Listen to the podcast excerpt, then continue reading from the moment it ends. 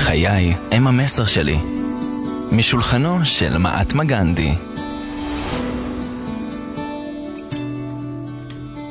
מה קשור מעטמה גנדי? סתם רצית לדבר על עקרון ההכבדה, לא? זה בכלל פרופסור ישראלי. תקשיב, זה גילוי, כן. קודם כל זה שאתה מכיר את המונח, אני תכף אסביר אותו מה זה עק- עקרון ההכבדה, אבל זה שאתה מכיר אותו זה שאפו גדול, זה פרופסור ישראלי שמצא הסבר אה, מבריק. מבריק, מבריק, מבריק, מבריק להרבה מאוד התנגד... התנהגויות בטבע, דרך כתב על ספר, זכה בהרבה מאוד פרסים. הוא בי- בי- ביולוג בכלל. ב- ב- לא ביולוג וזה סוציולוג, הוא אומר את הדבר הבא, הוא בא ואומר בטבע יש הרבה התנהגויות שהן לא הגיוניות, שהן מכבידות עליך, למשל, הוא לוקח את הדוגמה הקלאסית ביותר, הטווס. הוא אומר אין שום היגיון בטווס זכר. למה אין שום היגיון? בזנב שלו, בזנב בזנב שלו. המפואר שלו זה לא מועיל לשום דבר, לא, להפך, זה יותר מה- קל לטרוף אותו, מה תופסים לגמרי- אותו בזנב, הורגים אותו. לגמרי, הוא מגדיל את עצמו, הוא זוהר, הוא יפה, הוא כן, הכל. או, או הקרניים הגדולות של הצבעים, זה מסתבך בעצים, אה, טורפים לא אותם, זה, זה, למה, יש, למה זה יש כל זה? צפרדע שמקרקרת, ככל שהצפרדע מקרקרת חזק יותר, אז היא כאילו נחשבת חזקה יותר, אבל ברגע שהיא מקרקרת חזק יותר, עוד כמה שומעים אותה. עוד כמה שומעים אותה, ובאים. לנשנש אותה, ולא רק זה, יש גם את האייל המקפץ, יש תמיד אייל אחד בתוך הזה, שהוא רואה טרף, מה הוא עושה? הוא מתחיל לקפץ במקום. עכשיו אין בה- אין באירוע הזה שום היגיון, למה? כי הוא גם מתעייף, כי הוא מקפץ, בסדר? וגם הנמר מסתכל וגם עליו. הנמר- עכשיו. הנמר רק מסתכל עליו. רק בכבוד של הנמר עכשיו, מה, הוא מקפץ, אני לא אוכל אותו. זה- והוא גילה, תקשיב, הוא גילה עיקרון מדהים. והוא בא ואומר, הוא קורא לזה עקרון ההכבדה, הוא בא ואומר בהפוך על הפוך, ככל שאתה מכביד על עצמך, אז קורים שני דברים. אחד, האויבים אומרים, מי זה המטורף הזה שאני אתעסק איתו. כן, בסדר? אולי כדאי, הוא אם הוא כך- יכול להרשות לעצמו לקפץ, הוא אם- כנראה גם רץ מהר. לגמרי, הוא בא, אם הוא רץ כזה מהר אני לא מתעסק איתו, ואם הוא מקרקר בצורה כזאת גדולה הוא כנראה גדול, אז אני אתפוס מישהו קטן יותר. והדבר השני מת, מתקשר ל- לא, לפינה שנייה. הקודמת, אה, שהבנות אומרות, בואנה, זה... שנייה רגע, ופנימית, לא רק הבנות, גם הבנים.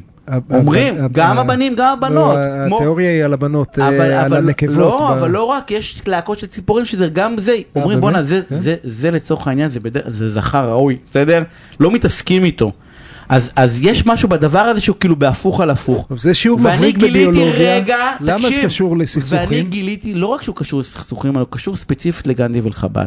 אוקיי. ואני גיליתי, כי אני, אני מנסה להסביר כל הזמן, למה גנדי וחב"ד מצליחים. ואני גיליתי בהפוך על הפוך, בסדר? שהם פועלים כמעט באותה השיטה. האמת שאני במתח. תקשיב, תקשיב, אז. אני אסביר לך, אני אסביר לך. גם אה, בעקרון ההכבדה בא ואומר, אני, אני עושה את שלי, בסדר? במקום הכי צנוע, אני, אני לא, לא מפחד, אני בא, אני מספר לך איפה אני עושה את ההפגנות, אני לא מסתתר, בסדר? אתה תחליט אחרי זה לעשות, אני בא ואומר לך, אני הולך לעשות את הפעולה הספציפית הזאתי, אתה אחרי זה תחליט לעשות עם זה מה שאתה רוצה. גנדי בכל מקום שהוא היה, הוא לא היה פוליטיקאי גדול מדי, הוא היה פוליטיקאי מבריק, אבל הוא תמיד היה באופן מאוד מאוד ברור, הוא בא ואמר, אני מכביד על עצמי ברעב למשל. כן, בסדר? אתם מתנהגים לא אני- יפה, אני החלטתי אני, לצום. אני, החלט, אני מכביד על עצמי ב, בסדרת התנהגויות לא הגיונית, בסדר? בתוך הדבר הזה. והצד השני, גם הבריטים וגם ההודים דרך אגב, כי הרגע זה, זה עבד על שניהם, בסדר? גם הבריטים וגם ההודים. מדהים שזה עבד על הבריטים. אמ- אה, כן. אמרו, אמרו, יש משפט שאומרים על גנדי, שאתה, שהוא האויב הכי מסוכן, כי אתה יכול לשלוט בגוף שלו, אתה לא יכול לשלוט בנפש שלו.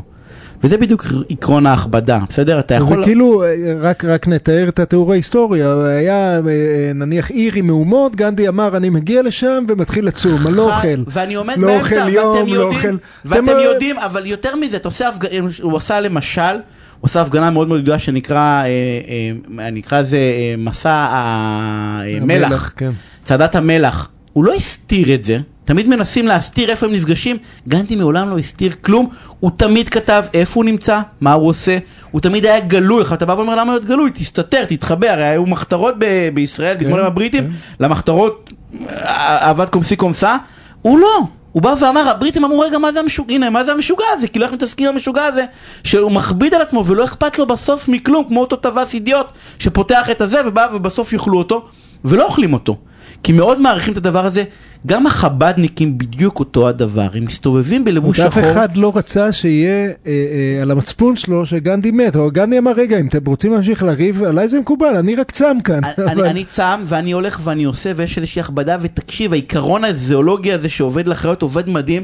עכשיו אתה בא ואומר איך זה קשור גם לחב"ד ואני כן אחבר את זה למרות שהפינה והזה של... רק, רק לפני שאתה מחבר את זה, רק, רק להגיד לך, הבא, החורג שלי היה לא רק במחתרות, בלח"י, כן, במחתרת הכי קיצונית, שדגלה ב, בדיוק כמו גנדי, רק ההפך, והוא סיפר מבתוך החדרים שהם העריצו את גנדי, העריצו אותו. למה? כי זה עבד. זה אמרו, עבד. תשמע, זה עובד לו, זה עובד לו, הוא, הוא הצליח להביא מדינה, אז, אה, אז, אה, אז במובן הזה אפילו... הוא הצליח להביא, קודם כל לא ידעתי, כאילו, לא לא ידעתי אז. ברמה הזאת כן. ודרך אגב זה- זה מדהים. שהוא הצליח להביא, לא רק בדרום אפריקה הוא הצליח עם, ה, עם השיטת ההכבדה הזאת, ואחרי זה בהודו הוא הצליח עם השיטת ההכבדה הזאת, בלי שנהרגו, לצורך העניין במלחמה על, בסדר, הודים, נהרגו בינם לבין עצמם, אבל לא, על, אה, לא מול הבריטים. ואני אומר את זה, ואותו דבר מבחינתי בחב"ד, הם, הם לובשים לבוש שחור, הם נמצאים בכל מקום, הם לא מפחדים, הם נמצאים בעולם, בכל מיני מדינות הזויות, והם הם לא, הם לא מפחדים לעשות באופן גלוי ובחיוך להכביד על עצמם, הרי, הרי הם, הם, הם חריגים בדבר הזה. אבל הם מה זה חריגים. קשור לסכסוכים, יניב? תסביר אני, לי. אני, אני אגיד למה עליה- אתה מספר לנו את זה? אני אגיד חוץ לך. מזה, זה סיפור מעניין. לא, אבל, אני אגיד לך למה. כי עקרון ההכבדה הוא רכיב סופר חשוב בסכסוך. תסביר. באיזה מובן? עכשיו לא מתאים לכל הסכסוכים, בסדר? וזה תלוי, זה, זה עוד כלי בתוך הדבר הזה. כשאני, לצורך העניין, מגיע לתוך סכסוך, לתוך סכסוך ואני מוכן לקחת על עצמי איזשהו נטל, בתוך מאבק, בסדר? אני מוכן לקחת על עצמי איזשהו נטל שהוא לא, אלטרואיזם למשל, איזשהו נטל שאני בא ואומר, בלי איזשהו תג מחיר, כי זה מה שחשוב לי, הצד השני יעריך את זה. אני מוכן אני, אני רוצה, לסבול. אני רוצה להגיד לך משהו. אני מוכן לסבול. אני מוכן להתערב, ואני חושב שעורכי הדין לדיני משפחה יהרגו אותי עכשיו בעצה הזאתי, שאם בעל או אישה בוגדים, היו באים לבן זוג ואומרים, תקשיב, אני, אני בגדתי, אני עשיתי, אני מבין את המעשה שעשיתי. קחי, תרשמי על פתק מה שאת רוצה, או תרשום על פתק מה שאתה רוצה, מה שאת רוצה. אני מוכן לשלם כל מחיר כי אני מבין את האחריות שלי, שלי בתוך הדבר הזה. הסכסוך הזה היה נגמר אחרי ארבע דקות, בחלוקה הכי הוגנת בעולם. יש משהו שמפרק.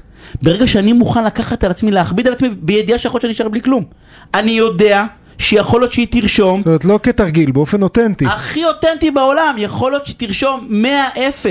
אני מוכן להתערב, כן, יש לנו עוד דקה, שבסופו של דבר, ואני אומר לך, כל העורכי דין במשפחה אומרים, לא, לא, לא, אל תעשו את זה, כי עוד תרשום, אם זה באופן אותנטי אמיתי והיא תדע או הוא ידע שזה אמיתי, החלוקה תהיה הוגנת, וה, והסכסוך שם אמור להיות מאוד אלים, כי היה שם בגידה, היה... ואני אה, רוצה מסכן. לקחת את זה ככה במשפט אחרון לכיוון הציבורי יותר. בסכסוכים ציבוריים, הפנטזיה של להיאבק בלי לסבול, היא פנטזיה שלא עובדת. אתה צריך להגיד, אני מחיר. אני מוכן לשלם... קרולינה אבייב, תודה רבה. לא, לא אמרתי בהתחלה, יגאל, זה לא בסדר שלא נכון, זכרת. נכון. וטל שפחר, תודה רבה על זה שערכה והפיקה. דני סידס אחרינו בתוכנית ורואה סופר חשבון מעניינת. שלומי כהן. שלומי כהן איתנו, שמע גם את הפינה הזאת, שלומי תכביד על עצמך קצת. הנה, במס הכנסה, הוא הכביד על עצמו, הוא. הכביד. ככה הוא? ינצח. שבוע הבא ביום שני בשעה שמונה תבואו, יהיה מעניין, ביי.